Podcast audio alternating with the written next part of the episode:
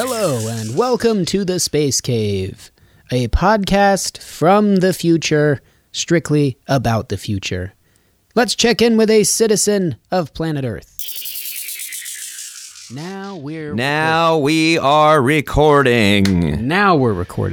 I think I just got that mosquito, which has to be the last one of the year. They just appear... I didn't know there were mosquitoes in There never are. And California. This year they're here well into November. Welcome to Trump's America.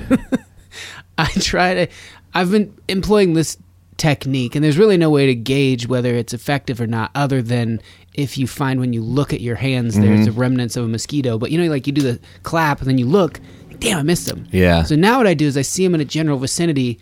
I go like a... massive attack. Yeah. I give him like 8 snaps and then I look. I've yet to really catch one that way, but I feel I'm doing more of like a shotgun technique at him. You ever do the hand clap but your hands were like cupped too much and you don't... Yeah. That's very frustrating. I always hope I've rendered them very deaf at that point. Yeah. I just shockwaved them. That's got to do something weird to them, you would think. Throw off their equilibrium, they smash into something. Yeah, I think so. Land in some water, ideally. Yeah, sure. That's their home. They do. They're birthed in water. Just like the Nirvana baby. But then they won't chase you into it. What a weird thing that's impenetrable to them. They're too small to go into water. They're home. They must think we're so magical. Like, my food just went under... where I was born, and I can't go in. I can see them. I can't go in there. Is that because they're too small? They're too light to get into water? Yeah, whatever that capillary, I think that's the right term for the force that water has. Like when you put two plates of glass together and can't pull them apart with like a single drop, you have to slide it. Yeah. I think that has something to do with the viscous nature of the surface of water. I'm reaching at this point. I was thinking, because we didn't in any way... Now I've got a bubble in my... Come on, get it together. Dude. That might be the mosquito. Did you say mosquito? The mosquito. That was the mosquito. I hate mosquitoes. No, but I was thinking... Last time we... first time you were on Professor Blastoff, we talked about ghosts loosely. Yeah. Then last time we just kind of talked about... being an artist or a creative type and the whole journey of that. But I was thinking earlier, just...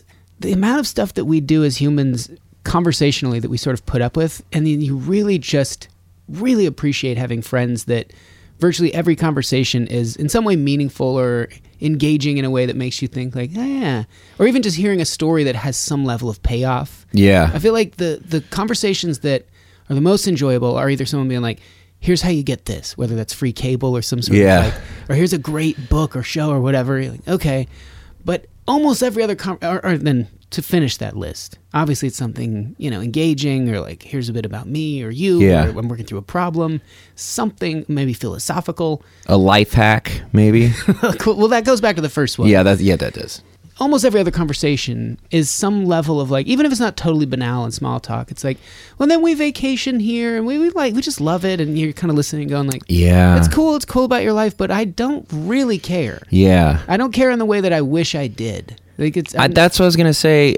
I wish I cared more because I see sometimes people like are able to really engage in that. Mm-hmm. And I don't know if it's, narcissism on my part that I can't engage, or exhaustion, and I think oftentimes it's the latter, and I need something just like spicier and juicier to get me like on board or whatever. Or maybe it's just I've heard a version of this a lot every day, but as opposed to somebody that's going like, no, I'm pretty sure I killed a Bigfoot once. What? Huh? Yeah. Go into that. As opposed to like how blue the water is in Cabo San Lucas. Like I've never seen it, but I've heard that it is quite blue.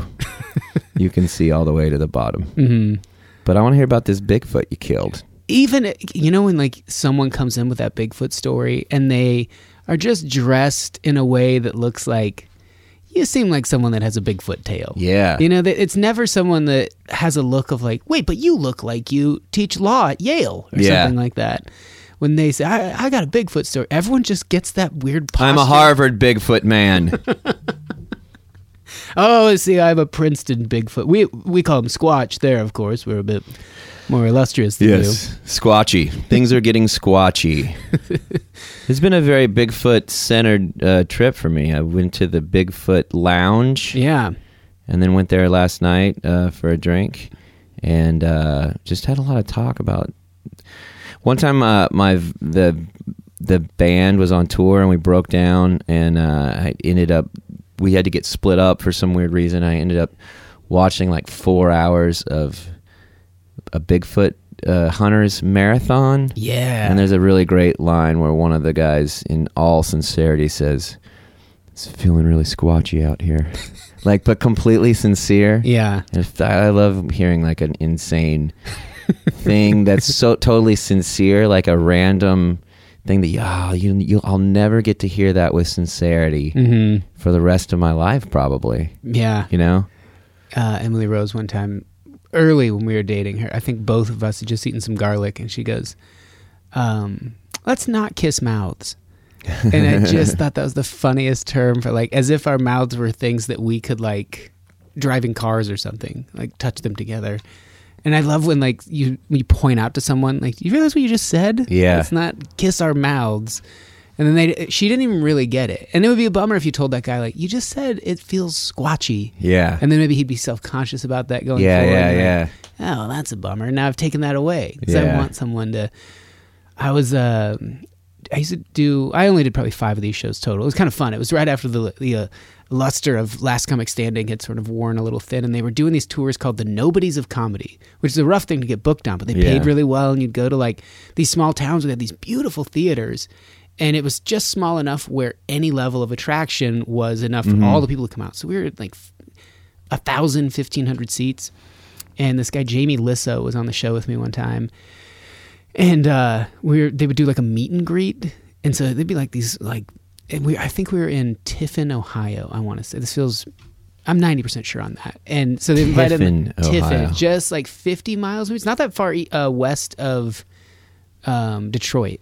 Might be a little further than that, but you can fly to Detroit. And it's not that long of a drive to get out there, and which would seem like if they're that close, why wouldn't they just go into Detroit to watch shows? But anyway, they're at this theater and they did a meet and greet, and I mean they were like legitimate, like I haven't left the farm in 10 years looking type people. And this guy looked like a character from Kingpin, but it wasn't like he had dressed up to, you know, he was just, that was his style, kind of cut bangs, whitish hair, bobbed just below his ears, overalls, and he was talking to us, and he goes, "Oh, you were here a while ago, weren't you?" And Jamie goes, "Yeah, I was." And he goes, "Yeah, it was 3 years ago, right?"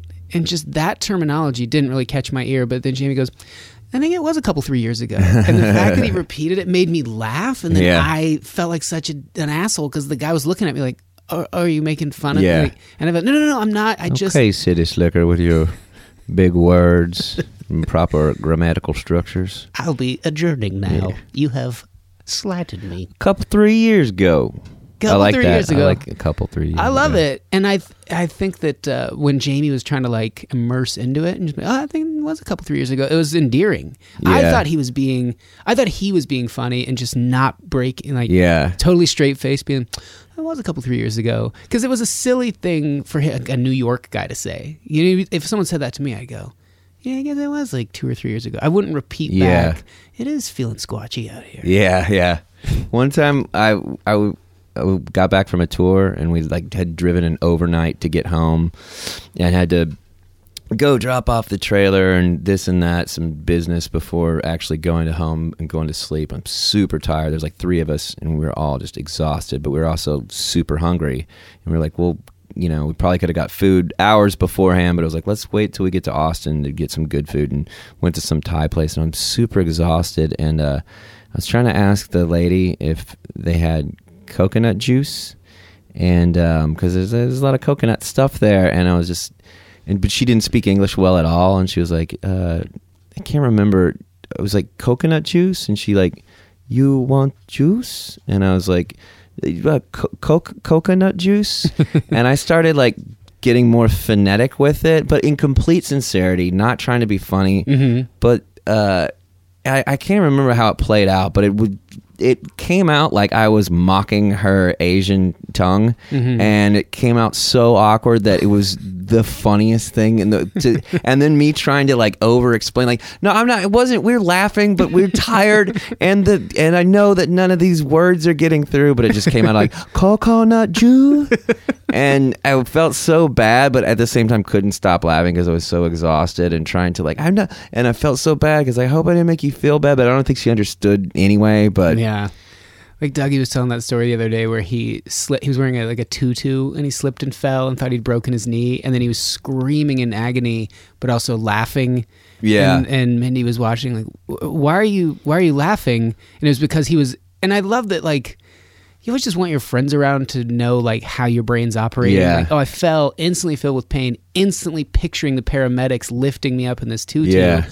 and then laughing about it. And when you're in a situation like that, like with a clerk at a store, and it's going terribly, yeah. and you're laughing and seeing their face, like, why are you? And then you feel like a sociopath, like, oh, because this, if I were watching this from above, I'd be cracking up at how this is a good scene. This is a good scene for some episode that hasn't been filmed yet. Always nice chatting with my pal Mike Wiebe of the Riverboat Gamblers and the band Dracula's, coming to Los Angeles to play the Fonda Theater December 2nd. So that's coming up. Get some tickets if you can. I can't recommend it enough, going to see Mike live. Any band that he's a member of or a part of, he really commands the stage. It's really fun to watch.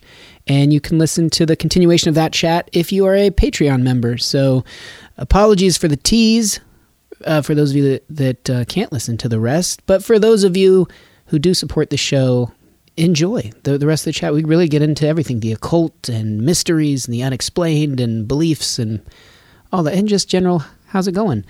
So I appreciate it. Thanks to those of you who do support the show. This show is made possible from contributions from listeners just like you. There are no ads, and it really helps with, having the website up and tech things and buying beer and music and so on and so forth. So if you'd like to support the show, that's a great way to do it. Patreon, just search either David Huntsberger, that's me, or Space Cave. All right, let's get into some hardcore chatting. She is a comedian as well as, I'm worried about it. You'll hear in the chat. She's got herself stretched pretty thin as far as her time commitments and things, but I like when people are doing that. It seems like that's when you're the most vibrant in life, when you're juggling everything and keeping it going and really passionate about all the things that you're doing. And my guest today, Pallavi Gunalan, I think embodies that wholeheartedly, and I really enjoyed this chat. I hope you did too. Here's part one. Ooh. That sounds good. Yeah, that's nice, like Foley work. Exactly. Foley artist. I remember like really liking that when I was a kid. I got to go see a bit of it one time. I had a friend of a friend who was scoring the movie Date Night with Tina Fey and Steve Carell, mm-hmm. and so I got to go. He just hangs out here. He was hanging out in flip-flops and just a very casual attire, but this really lush, cool studio, huge. It's almost like a NASA sort of interface. The desk he was at with the big rolling ball, kind of for a palm for a mouse, mm-hmm. And then a huge movie theater screen that he was using as, like, you know, where you'd have on your monitor to do editing. And then so it was like 15 layers down of all the different sound files that he had in, and he was showing me how he recorded a bunch of them and where everything comes from. He's like, listen to this sound in there. And that's so cool. Like, it was really neat. And then we went around the corner, and it was these two, maybe three, kind of bizarre people strapping like 2x4s to their feet and doing like, kunk, kunk, kunk. I would rather do that than like extra work. Oh, definitely. I want to make weird noises in studios with strangers. They were so dedicated, and he was, you know, watching them kind of like, eh. And I was like, that's so cool. I said the same thing. Like, I think that's what I'd want to get into. And he goes, we only ever use that when we do like a second language version of the film. And I was like, what do you mean? He goes, well, they only use those sounds if they translate it into German. And then I guess it's, they have to sort of scrub out so much dialogue that it's easier to recreate all the sounds. I didn't fully understand why. Oh, I see. So the audio, like, you can't just take out the words. You have to take out the sounds as well. I think the background sounds. So then you have to, like, recreate it. That's interesting. Yeah. And then I'm realizing now, when you came over, I think I introduced you by how I'd heard you brought up at the show we did together, but then the pronunciation of your name was different, that it was Pallavi. Pallavi. Okay, and I think I said it differently, so I apologize for that. No, that's fine. It's Pallavi, a tough one. Gunalan? Gunalan. Damn it! These syllabic. I have bits that I make around the the sound of my name at the beginning of every set, so that people, like, I can clear it up or whatever. The hosts always, even if they're brown, sometimes I'm a different ethnicity within India that has, like, these longer names, mm-hmm. And my name isn't even that long for my ethnicity. But I'm half Tamil, which is my dad's side, and I have a joke about his name too. His name is Kanchipuram Natarajan Gunalan, and yeah, it's like a weird. Gunalan is actually the name that his parents gave him, but it's the last name that mm-hmm. he has in his string of names. And then Kanchipuram is like where our family's from, and then Natarajan would be like our last name. Whoa. So it's, yeah, it's a different order, but yeah, I have jokes about that too. And, like, especially when white hosts go up and they try to introduce me, because brown people, they're like, I just don't know it or whatever, you know, or they'll, like, try and it'll be fine. But sometimes white hosts will go up and just, like, freak out, and I'm just like, just say it fast. I do a whole bit. It's fine. Like, you're fine. You don't need to apologize, you know, but I appreciate when they try. I used to really pride myself on it a lot more. I was a substitute teacher when I first finished college and was, like, getting into comedy, and I feel like my batting percentage was pretty good. That's good. But I only had to do one half or the other, and then so I think I would have said, like, Pallavi, and then you would have corrected me, or sometimes I'm like, yeah, here. Yeah. So then it inflates your batting average to a certain degree. Like, I think I got that one. Yeah. And I undoubtedly was wrong. I actually, my friend Ruby Ibarra is a rap recording artist, and she had her album come out, which was amazing. Like, it really, like, boosted her career because she's amazing. Cool. And she's Filipina, and her album was all about her immigration story to the U.S. when she was like two. It's called Circa 91, which is when they came to the States.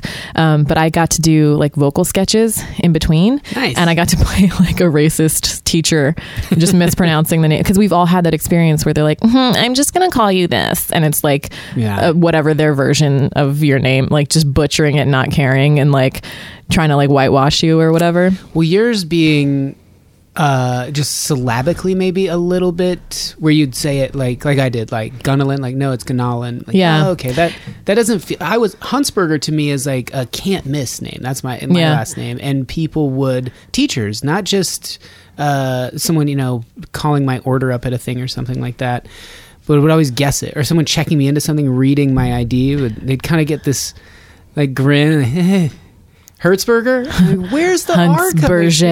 Yeah, like, get a little too fancy with it. That gives me, like, that makes me feel a lot better at open mics. When people hesitate, I just, like, get on stage. I'm like, I know it's my name. It's fine. Mm-hmm. But sometimes they'll mess up my name, and I'll be like, they don't even try, like, blah, blah. And then they'll mess up, like, a regular, like, Patrick or something, you know, like, just a regular ass name. And I'm like, oh, that makes me feel better. Like, they have a clear problem. It's not just me, my name. Yeah, I think people that don't get it. We can swear on here, right? And say whatever. Like, okay, yeah. Great. Fucking great.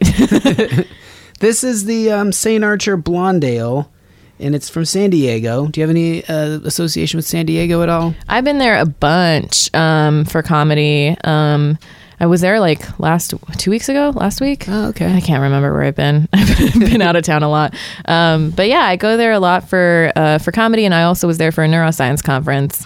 That was the main reason I was there. I'm like pitching it like I'm just there for comedy, but I was actually there for a neuroscience conference. So you go for a conference and then sneak away and do some sets? Yeah, and sometimes not this time, but 2 years ago, my lab mates like came and watched and stuff, which was real dumb because I was very new to comedy. So I was like, you should come see me do actual comedy now. I was like defensive. I was like, I'm different. I'm better. But yeah, so anytime I go anywhere, if it's for conferences, if it's like a wedding or what, I'll just book sets around it. Because I'm an addict now. So you're in that great spot where it's just it's wide open, and it's fun to just try it, study it, kind of figure out how to get better at it, what you want to do, how to do it. That's fun. It's fun, but I put a lot of pressure on myself to get better. I will have a good set and walk off stage and be like, I'm trash, and like analyze like the parts that weren't good. And like, I'll talk to my friends. I'll be like, did I do okay? And they're like, you did well. And I'm like, nah, this part didn't work. Like, I get really in my head about it. Uh-huh. So like, I'm going through a stage right now where I'm trying to like have more fun with it and be more present, because I am like, I want to be better than what I was before. And then also like, I'm comparing myself to other people, and I'm like, I have only 2 years in, but I started like older, like I'm 29 now. Mm-hmm. And there are people who start when they're like 19 or crazy shit.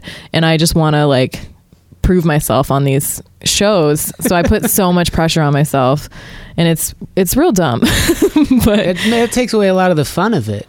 But still when I'm on stage, like I think before and after I'll have this like anxiety or stress, but when I'm on stage and like getting in the moment, getting the laughs, like I'm still like, this is the best feeling ever. Mm-hmm. So that's like the rush of it. Yeah. But yeah.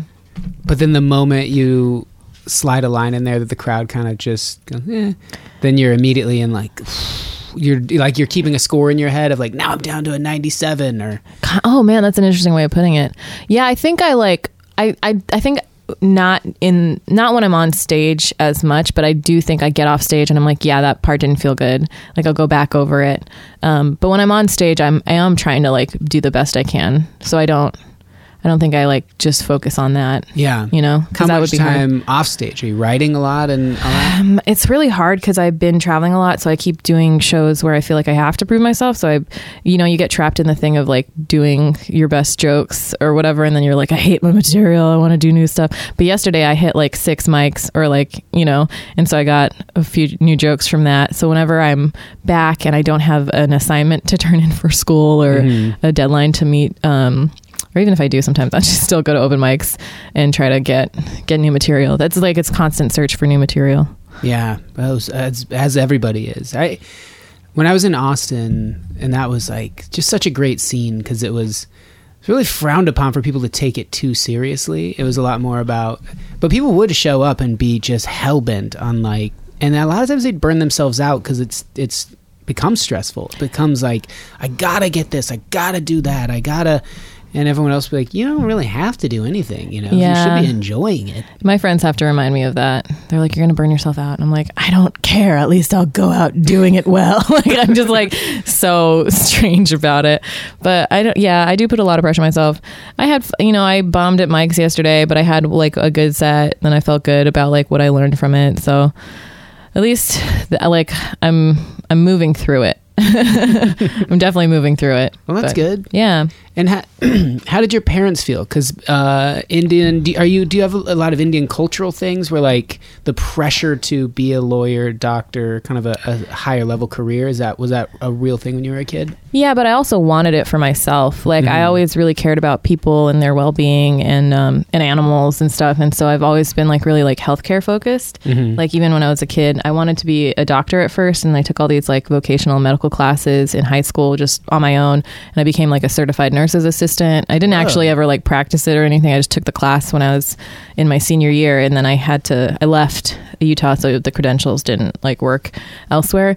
But I worked in labs since I was like 13, because I saw, like, I was in the Math Engineering Science Association, and someone came and did a presentation, and then I got their contact information from the teacher, and I was like, I want to set up an internship, and I don't even know how I knew what an internship was. Like, I don't... But if you try to dig back, what would it be like? You saw it on a show, or maybe read about it? Probably.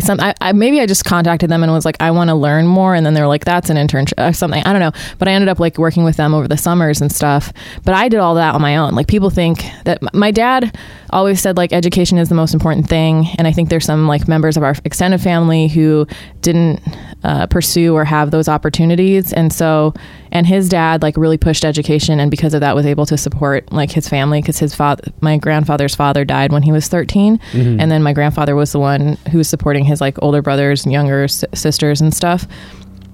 And he was a baller. Like, he was a lawyer, member of parliament, which is equivalent to a senator. Mm-hmm. He was like, he was a judge and everything. And he was like amazing. And then my dad is a civil engineer with a PhD, and my uncle is a cardiothoracic surgeon. So that's definitely on my dad's side a huge thing. My mom's side is a little bit more wild and like more creative and all over the place. My dad's side was very like educational, political, or educated, political. And then my mom's side was like, I have a race car driving cousin. Cool. I have like, yeah, it's how like did they meet. It's like a Bollywood movie. My mom's Sindhi, which is North Indian, light skinned, taller. My dad's Tamil, which is South Indian, dark skinned, shorter, Dravidian, like race, like fully Indian, basically. My mom's side, the reason they're light skinned was they got banged by the Aryans, like way back when or whatever. There's a lot of like mixing. But then when partition happened between India and Pakistan in the 40s, all the Hindus had to move to India and all the Muslims had to move to Pakistan, which was given to the Muslims as their own state. Mm-hmm. And so it was a lot of bloodshed, a lot of slaughter in that process, to the point where my grandfather on my mom's side, there was like curfew, and he had had a few of his children. My mom's one of nine. So he had a few of the older children before the partition. So when it was happening, they had a curfew, and my uncle, like as a toddler, went missing. Like, they couldn't find him in the night, and they couldn't go out because then they would have gotten killed. And they found him at a neighbor's the next day. And then when they were leaving, my grandfather had to hold down a door while this, like a bunch of like Afghani people were trying to like get in and like kill him and his family. And so he had to hold down a door in his home as they escaped. So people like don't understand the whole like Muslim Hindu thing, but I mean, there was slaughter on like both sides, and it was really, it's really rough. But now, like in the US, like the facial recognition comedy girls that I work with, they're both Muslim, and Fizza is Indian, and Zara is Pakistani, and my family is Indian and Hindu. So like it's a lot easier for us when we're like separated from it. But like our parents' generation remembers mm-hmm. that was like my uncle's, yeah. So they like remember it. So there's a lot of like, animosity and anger between the two religions. But yeah, so that's a whole history lesson. Sorry. But they moved down from that area, and they moved into my dad's home when my mom and dad were in fifth grade about. And my mom's parents were renting from my dad's parents. And her nine siblings are there? Yeah, it was like a big, like 3-story mm-hmm. house or whatever. My dad's family is like the landowning caste. Mm-hmm. And so then my mom's little sister and my dad's best friend started falling in love when they were like 17, when my parents were 17. And then my parents started, like, they would drag my mom and my dad along. And then my dad they went dancing, and my mom pretended her ankle was broken because she was shy. And then at one point he was like, the moon is shining and the stars are bright. Will you dance with me tonight? It was some corny ass shit. Cheesy guy. I know. It's cute though. Knowing my dad, it's very cute. And then she did. And then they like fell in love, but then it became this whole thing. The families didn't want them to get together, and it was like a 7-year thing.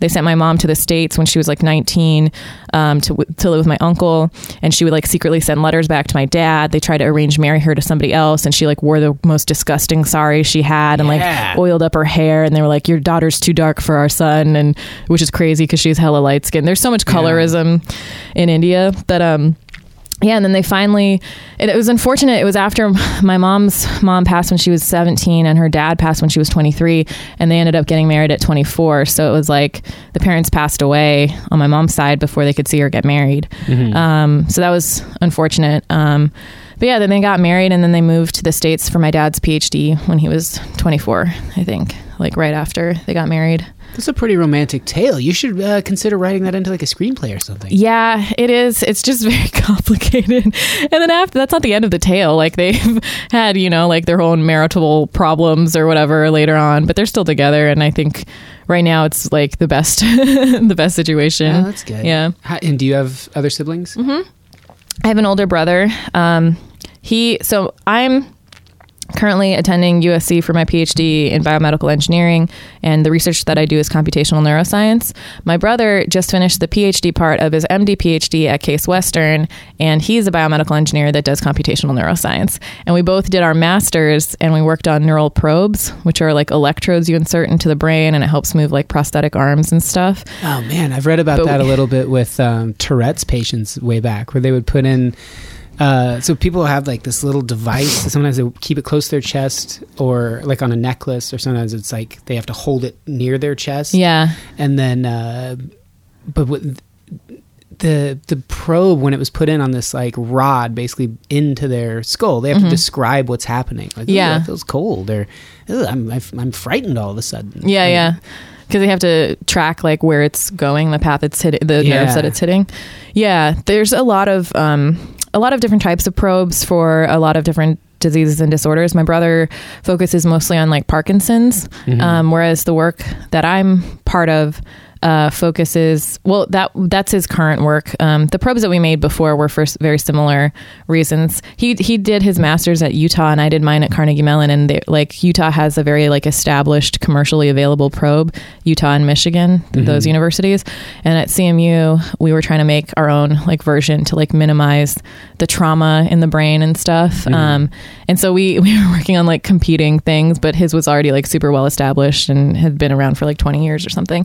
But yeah, so we had a very similar path, but later we didn't realize it until like much later when we were like, I had him like look at my resume and I looked at his or something like that. We read each other's papers and stuff because we like understand it, which is super awesome.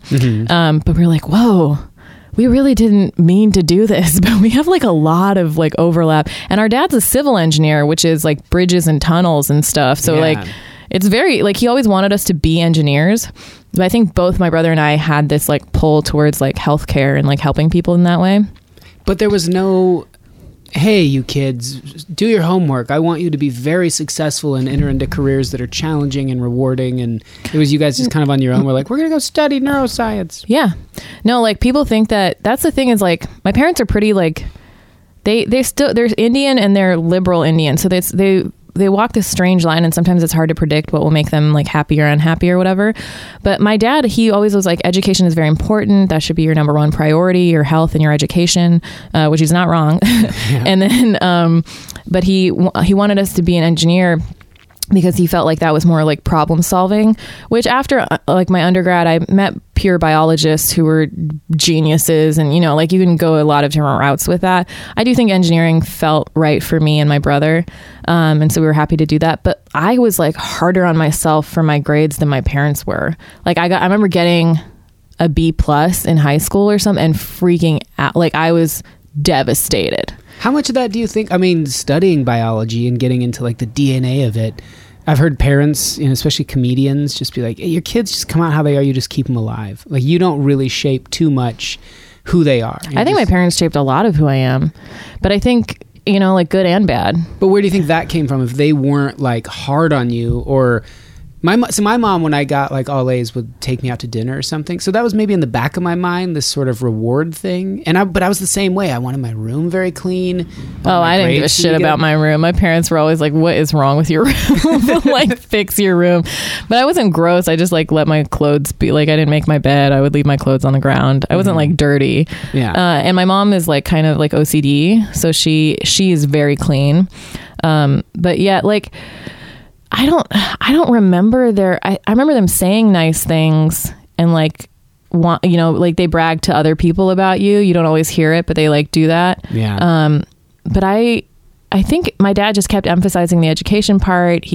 And also there are people in our family who have more unstable lives, and it's because they're not independent, and a lot of them, some of them are women, you know, like that, not just like there's on both sides people who aren't as like trained or whatever. But I remember my dad, I kind of like looked at some of my cousins who were married young or whatever and felt kind of trapped, and I think my dad saw that and really for me as a woman wanted to make sure that I was like educated and could handle my own stuff. I did some work on the first season of the Bill Nye program on Netflix, and that was one of the segments they did on how like the birth rate was going down in India because they were putting more of an emphasis on educating women. Yeah, and like makes complete sense. Yeah, I mean that's anytime you educate women, it's like way better for your healthcare, your economy, your society. It's like it's been proven over and over again. So, mm-hmm. like, but yeah, I appreciate my dad doing that. But I do think my brother and I, we just wanted to do well. There was definitely something within us where we were interested in it ourselves. Like I was joining every club after school. Part of that was to like get out of the house. But and did you compete with each other a little bit? Just he was grades, always like that? He was 4 years older than me, but like a year ahead. In addition to that, so even in high school, he was already out by the time I got in. Oh, did he skip a grade or something? He went into kindergarten like early. Wow. So like, and then my parents they were like, oh, he's a boy, he did it. And then he, you know, was upset he couldn't drive when all his friends were driving and stuff. And so we didn't want that for you or whatever, because you're a girl and you're different. So it's like, they do have a little bit of that where it's like, they were more protective of me or whatever. Mm-hmm. But yeah, I think growing up, honestly, like this is just my perception, but I think like, I would stay up super late to get work done, and like my brother was a little bit more of a rebel in high school. Like I remember like my pre-calc teacher was like, you get the day off because the other kids have to do this test and you're in a different grade and you get like, you guys can go do whatever. And I was like, I don't want to skip school. Like I didn't want to skip a class and my teacher told me to skip. And my brother one time got caught playing hooky by my dad. So I think my brother was like a little bit more rebellious in high school, and then I got crazy in like college and after, and had this like meandering educational path. Like really? Where and my brother was like high school, college, master's, MD, PhD, and I was like high school, college, did not get into grad school the first time I applied, was teaching and tutoring, thought I would work at McDonald's, was freaking out because it was the first time I didn't have a plan, did my master's, finished in a year and a half instead of two, and then like was also teaching and tutoring, and then finally got a job in industry, and then did my PhD. So my career path, even when I interview with professors and stuff, they're like, you're a little different, you're a little weird. Like you're a little all over the place. It's sort of like a slinky or something that stretch was minimal, but it really slingshotted up there quickly, it seemed like, where you race through with all that newfound inertia. You mean like in terms of like how my career went? Like just that little break where it was, oh, it's off track just a little, and some people would have deviated along. Oh, and then I like went back into it immediately and like full force, finished faster than expected, like really went after. I mean, I still had like, it was definitely, that moment in time was really critical for me because it was the first time I didn't have a plan, and I felt like undergrad was really hard for me educationally, like academically, because I was competing with valedictorians of I went to Caltech, and it was like so hard. Like our first biology course, an extra credit question was basically like, how would you cure AIDS? And like one of our friends had a viable option and then started working on that research for the Nobel Prize winner, David Baltimore. Wow. So like those were my peers. So then like, and there's always got to be a lower half of the school. And so like, I always felt like really dumb after Caltech. Like I felt really stupid during and after, but I knew from that I could learn how to figure stuff out. And after, when I didn't get in and it was really hard for me and I was super depressed and like didn't know what I was doing. And then I got into my master's. I was like, okay, even when I'm lost, I can figure stuff out. And also having the skill of like teaching and tutoring and like being able to pay some bills. My parents helped me until my master's, but until like being able to contribute some, I was like, okay, so in the future, if I don't have a plan, it'll be okay. So then when I was job searching and it took even longer to figure out what I was doing, I was like, okay, I've been through this before. I'm not going to die. Like I'll still maybe have a career. I can still apply for things. So that was that first time when I didn't have a plan, like really help me figure out how to be more proactive in the future. So now like I'll fail and I'll just be like, I'll just do the next thing. Like I just like, I'm like, fuck it. Like I spite applied to a bunch of like comedy festivals. Spite applied? I was mad at a boy and I was like, I'm going to be funny. I just like applied to a bunch of festivals, and then I didn't get into some, but I like blocked it out. I was just like, I'm just going to do the next thing. Mm-hmm. So I think that's helpful, but also it can be very, you can be very not in the moment when you do that. So it's like, it's a balance. But you know, you're in LA now, or I guess you were too at Caltech. And then where is Carnegie Mellon? That's in Pittsburgh. So I went Utah. Well, I was born in Texas and then I moved to Utah when I was like almost 4. and then Caltech for undergrad at 18, and then I lived in Glendale. So Caltech's in Pasadena, and I lived in Glendale for the year after, like teaching and trying to figure stuff out. I tried to go home for 3 months, and I just didn't last. I was like, I can't. Nothing's here for me. And then my parents helped me like move back out here, and then I moved to Pittsburgh, Carnegie Mellon. I was in Pittsburgh for 2 years, but I was doing research after I finished, and then I moved to San Francisco. And I worked in Fremont once I got a job there, and then I moved back down to LA. Yeah, and I live in the Arts District now. Yeah, now you're getting your PhD, and how much time is that going to take, and how far along the process are you? That's the worst question to ask a grad student. I'm in the beginning of my third year. It's going to take a long time, particularly because I do comedy and I also have sleep apnea really bad, so I have like really bad sleep schedule, and I'm doing comedy all the time, which is perfect for your professor to know. But do they know that? They know that my professor knows that I do comedy. My lab mates know a lot more that I do comedy. But I don't think my professor has a full understanding of it. I talked to him about my sleep apnea when he was upset with me one time, but it's legit a problem because I will just do comedy because it's easier to think. Mm-hmm. It's easier to like make a flyer and do promotions when I can't think technically because of my apnea and because of my sleep issues. You seem, I would think what I was starting to ask whether you live in LA is everyone's always trying to center and get a lot more. And it seems like you're running like at a pretty high rate. I'm probably going to die soon. I don't know. I feel like I do. Yeah, I should be getting centered. It might catch up with me later. I do have therapy every week. I try to check in that way. And now it is a thing of like, I do put a lot of pressure on myself and have a lot of stress. So I'm trying to figure out how. And no sleep? That's a bad recipe. I know, Dad. Well, let's get you healthy. You're trying to get into healthcare and help people, yeah, but that's for other people. This is like in college, I was a first responder, and I would always give people medicine, and I'd never take it myself. I'm like, nah, I'll figure it out. Like, it's so stupid. It's the dumb. Like, doctors make the worst patients, right? Like, that's the thing. Yeah, it seems like being and not the equivalent, doctor, but it's like a long con or slow burn of sort of like a martyrdom sort of thing, of like. You take it. Here, you wear my jacket. I'll freeze out here. Yeah. Why am I doing that? Why are you doing that? I don't know. I don't know why I'm doing that. No one's going to be mad at you if you give them medicine and then also take a little for yourself. I do take medicine now, but okay. I don't think I was doing it. I was just like, I don't need it. Like, I was just like, I'll figure it out. But now I think now I'm doing that a little bit more. But yeah, I definitely do things. I think comedy's helped me be more selfish in a good way, because I used to just do things for other people all the time and then not invest in myself. And then comedy like became my passion. And then now I put a lot into that because I care about it a lot. And so I think I am getting a little bit better at investing in my own well-being. But healthcare wise, I eat like trash. I sleep like trash. It's stupid. But I do go to therapy. So there's that. And do they sometimes reference, hey, maybe, eat a little more well-rounded diet? I don't tell them what I eat. In therapy, they don't want to know, like, what's going into your body. I tell them about, like, I tell her about my, like, sleep issues. But no. What if they're all connected? I'm sure they are. 100% they are. Yeah.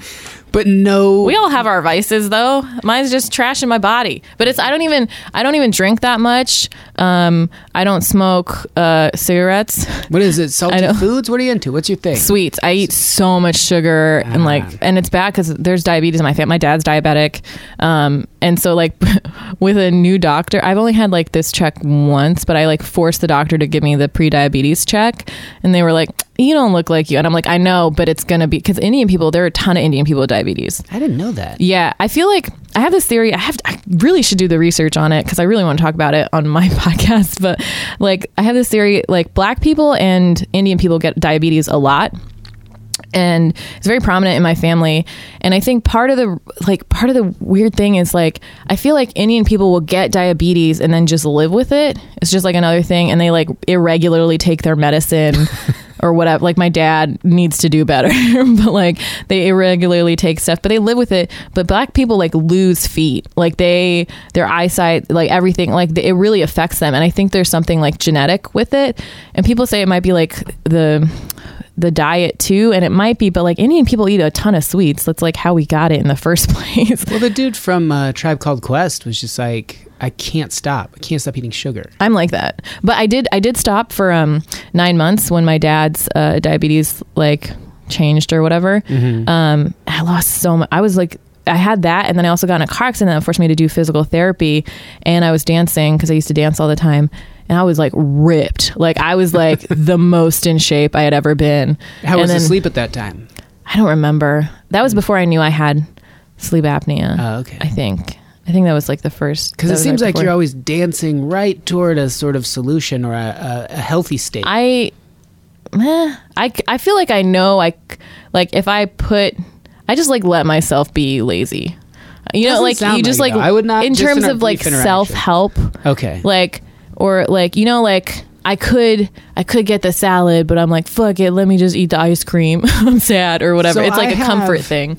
Or like, I want this vice. Yeah. See, that's what I was going to get at. I have a natural sort of propensity to align things perpendicular and or parallel, and just kind of sort of OCD-ish. I hate to use that because it sounds like I'm slighting people who really suffer from it, but I mean, as a kid it was very much like, well, there are three pens, they should be all parallel and this far away from... That does sound a little bit like it, you know. It's not like crazy, but it was just a thing that like I had to be aware of it, and then I started tilting the pens and moving things askew just to be like, it's okay. Yeah. And then doing that so frequently that now it's kind of who I am. I don't think anyone would guess because I do that all the time. I move stuff around, but I'm always very aware, like, that's 1 degree off. Oh, interesting. And I wonder if your reason for doing that is kind of to, if everything's too perfect, if it's too streamlined, you're in perfect shape, your mental health is great, you're eating well, you're studying, you're on top of it, your sets are going perfectly, everything's too organized, if maybe subconsciously there's a part of you that's like, I don't like this. I need a little chaos. I don't know that. I think I'm not that perfect person though. Like I don't, cause I'm emotionally and stuff. Like it took a lot of work to get to where I am now, where I can like function when I'm upset. Like I used to like be on the floor crying. Like, oh, wow. So I'm not that, like I'm getting more robotic as time moves on. Yeah. But at my core, I'm not that. I don't think I'm like naturally that, like I could be that perfect or whatever. You know what I mean? Mm-hmm. Definitely, I could take steps for like my healthcare stuff or my health issues or whatever, but I just don't. I'm just like I'm a workaholic now. That's what it is, I think. Mm-hmm. But yeah, it doesn't seem. I mean, you like the work, that you like what you're doing. Yeah, I just gotta make sure I keep having fun doing it. You know, like that's the thing. I was not getting caught up in it. What do you love about it? I mean, Caltech, you studied biology? No, Caltech, I double majored in bioengineering and English. So I have because they don't give out BAs, I have a BS in English. Whoa. Which is weird. Yeah. That's like, it wasn't that bad. It was like I just had to write a paper and like take a couple extra classes and like, you know, read a little bit extra. But because we had to do like a certain number of humanities courses or social science courses too. But yeah, I did bioengineering there, and then I did biomedical engineering at CMU, and now I'm doing the same thing, biomedical engineering at USC.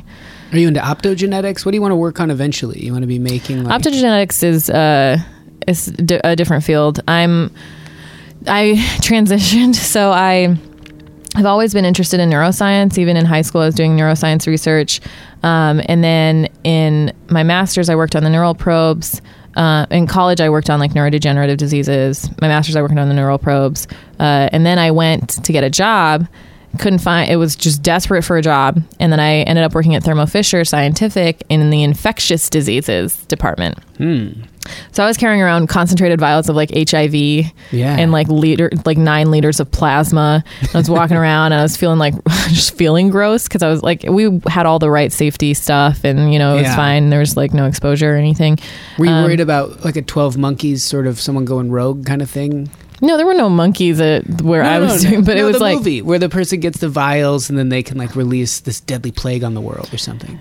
I mean, that's an exposure issue. That's a contact exposure or like an exposure issue. And we were safe. There was one time I like hurt myself or whatever, and then I got checked out. It was fine, but it was it wasn't, it was just like, I just was tired of being in a wet lab. Like I was tired of like working in lab with these materials, and I've been doing it my whole life. And so that's why I started doing computational stuff at USC. And now I'm doing stuff that I like. But yeah, I don't know what I would do after my PhD. Honestly, I think I'm trying to get funny by then. So so that's sort of plan B is encroaching on plan A to maybe overtake it a little bit. Like ideally, I'm doing a sold out arena tour, and then I can, in my off time from that, dabble in the lab and or just scientific outreach. Like I think it's really important, especially right now with all the miscommunication of what our solutions are and how they're applied, and like how policymakers are completely uneducated about or like ignorant of what science is, climate change, all of that stuff. It's ridiculous to me that people are in charge who are complete idiots. But there are more of these type of podcasts than have ever existed, and there's more of that happening, and people choose more than ever where to get their material. So how do you infiltrate that? It used to be you had to Bill Hicks style go into uncomfortable rooms and do comedy that ruffled them, and yet had them go, that person's all right. Maybe I'll think more about that. And now it's like, these ears are closed to your ideas. If I even hear you say climate change, I'm done with you. So how do you think that's now? More now than ever? 100%. I go to places that I used to go that were kind of like, it's a mix. And now I was in Boise a couple years ago, and a guy, I didn't do anything that was like, here's where you're wrong and I'm right, and or here's why you're dumb or anything like that. I just said something to the effect of, I was disappointed that we had left the Paris Climate Accord. And a dude went out to the owner and was like, why would you bring a liberal to Idaho? And was in there with like a bachelor party of like 10 people, and slowly they all trickled out of the room. So that level was bizarre to me. And I'm not just basing what I said previous to this on that. I do think we're seeing it. Everyone that I talk to has that same sentiment of like, man, I want to get involved so that policymakers, that children, that people are more aware. But it's just, you're just hollowing, we're all kind of yelling down the same tubes. I honestly don't think we are. Because there are liberal people, I think, that misunderstand science anyways. Mm-hmm. I think specifically for science, people like don't understand it. Like I had a friend recently who said he believes in climate change, but then had a complete disconnect for its actual like effect on human life, mm-hmm. and how people are currently dying from the storms that are a result of climate change. So I think that there are even within the liberal side, the whole outreach to the other side is like such a battle, and it's something we have to figure out. And I think it starts with policymakers who enforce education at, certain ages. Yeah. Like the fact that they're trying to like, in Texas, they're taking shit out of the textbooks. It's like ridiculous. Idaho, like same thing. They just, you have to keep an open mind. It might only be 6,000 years old. There should be no part of that that's allowable. But it's not even like they're taking like slavery out, which is insane. So like the policymakers are so important. So I think that's one thing is like donating your time and your money to making sure that people are in charge who are like care about the truth. And then the other thing is, even within liberals, they go all the way around to where they're like anti-GMO, anti-vaxxers. Mm-hmm. So it's like they're liberal socially, but like scientifically fucked. Yeah. Like they really don't understand. And it's so frustrating because you would never... I was talking to... do you know Zoltan? Mm-hmm. From San Diego. Yeah. I was just talking to him about how he explained to a family member of his who like is a very great with cars, but is also very conservative, about how it would feel if, like talking to scientists, like they don't know things, or that better than them would be like a customer coming in and telling you that, they know better about the car or whatever.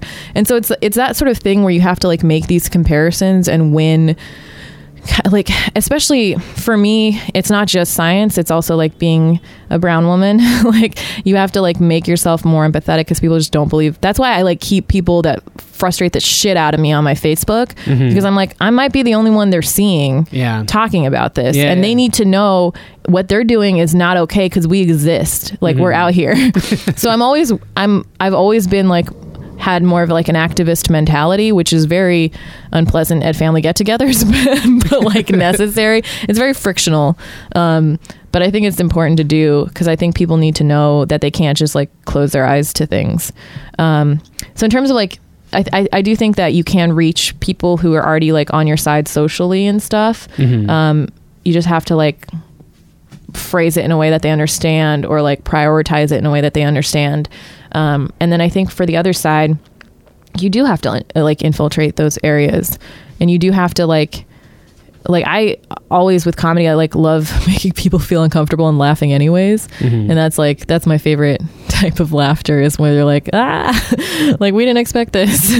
But I do think that you like, I love doing comedy elsewhere, and I love going on the road and stuff, but on the road, I just like go on random trips, but it has been in more like liberal places. There was one time I went to like Simi Valley, and they loved me, and then I got off stage and found out they were all Trump supporters, and I was like, oh, you liked the race jokes up here, you didn't really get it all the way down here. But because of that, they liked me as a person, so maybe now they'll like the next person they see that looks like me, you know what I mean? Mm-hmm. So that's something that, you know, as I get better and I have more opportunities, I do want to go to conservative places. I want to be safe, but I want to go and like say the things that I want to say. Yeah. Well, that's the thing that's so, like when you mentioned you want to be safe, obviously that's a concern. Yeah.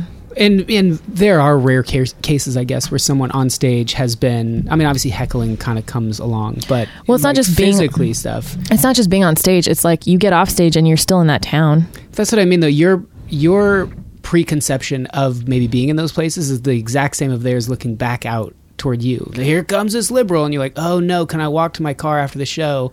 99% of this. And I feel like in my existence in comedy, it was much more common. You know, hit the open mics, you get some opening work, then you start hitting the road and like seeing the country. Yeah. And now people kind of do these indie festivals town to town. Yeah, I've been doing that a lot. And so there's less of, and maybe it's just because the population is so enormous, there's no reason now to go perform to people that don't like you and make you feel bad. You're like, but I don't need that. I do. Yeah, it is like, I don't need that. I don't need to be uncomfortable to earn a living wage, but it's like, what are your priorities? What are your goals? Mm-hmm. Do you like, you have this opportunity, like, do you want to use it to not even just educate people, but just expose people to something different? And I do think that there is a real danger for people. Like, I don't think it's like, oh, this is the liberal coming to like take our guns versus like us being afraid. Like there has been a history of violence against people of color. So it's not unfounded for that fear to be there when you're visiting towns that are mostly white and have this known, culture or whatever. You want to call this a weird way of putting culture racism. It's a culture. It's so strange. But yeah, I do. Yeah. I think it depends on what your goals are. I do want to like be successful and like have fun shows and like have fun doing comedy. But I also do like the challenge of trying to win people over. Yeah. And like trying to get people to see something else. I would do shows and like, you know, a week at a comedy club in Shreveport, Louisiana was never fun. But every now and again, someone would come over to me afterward and kind of sheepishly walk over and be like, hey man, thanks for doing those evolution jokes or whatever it may be. It wasn't necessarily... Yeah. It's weird to even think like 10 years ago, it wasn't quite so liberal versus conservative. It was just like, oh, you challenged a viewpoint. Yeah. But now they've gotten so dogmatic, and the grouping has really settled in. So people know like that group thing is this now. I definitely have had shows like in San Diego too, where I've knocked out, like I bombed Madhouse a couple times and it felt real bad. And, but there were, even in those shows, there were some women and women of color and like queer women that came up to me afterwards and were like, yeah, they're like this, but we loved you. Like, and so even for like having like a few of those people, it's like the connecting with the people who need to see you there, who like need to hear you, and then like letting the other people know that you exist. Those are the two things that I think like even at tough shows or like in those situations is important to do. I agree. Well, I mean, we could talk comedy all day, but would you want to take a little break and then get into some neuroscience stuff? Yeah, we could do that. Okay. Hell yeah. Well, stick around for the riveting conclusion. Will they escape from the mine? Who knows? And that Saint Archer Blonde Ale, if you haven't tried it, give it a shot. I think most Blonde Ales are just very palatable to almost anybody. If you know someone that's like, I don't really like beer, or I just like beer that tastes kind of watery. Not to say that Blonde Ales are like that, but it's the most full beer tasting beer that also someone can drink and be like, oh yeah, this doesn't like smack you right in the snout with hops and stuff like that. So not to call Saint Archer's Blondale watery by any means. It's far from it. I just mean it's very drinkable, which if you listen to the chat with Josiah from Iron Triangle and Kale, you know that that's a big thing they strive for. I think most brewers do. Why on earth would you want to make beer that wasn't drinkable? And so they all set out to do that, but not everyone nails it. I think Saint Archer did it with this one. So give that a try. Come back for part two next week. I really enjoyed chatting with her. We get a little bit more into neuroscience and the exact work that she's doing and some of the applications with that. It's really fascinating. So I think that's it. Thanks to Dan for putting this show together. Thanks to you for supporting the show. I always feel like this time of year we should be doing some sort of push where you can buy merchandise or things like that, but hey, I don't know. I don't know how well that ever goes over. So if you want to, great. If you want to rate or subscribe, feel free to do it. Mention it to your friends even. Tell a person if you like this show, or just go on about your business. I don't know. I like doing it, and so the more people that know about it, that make it more feasible and easier for... I don't know. I don't know what the hell I'm trying to say. I just like doing it, so if you want to make that... better in some way, I'm all for it.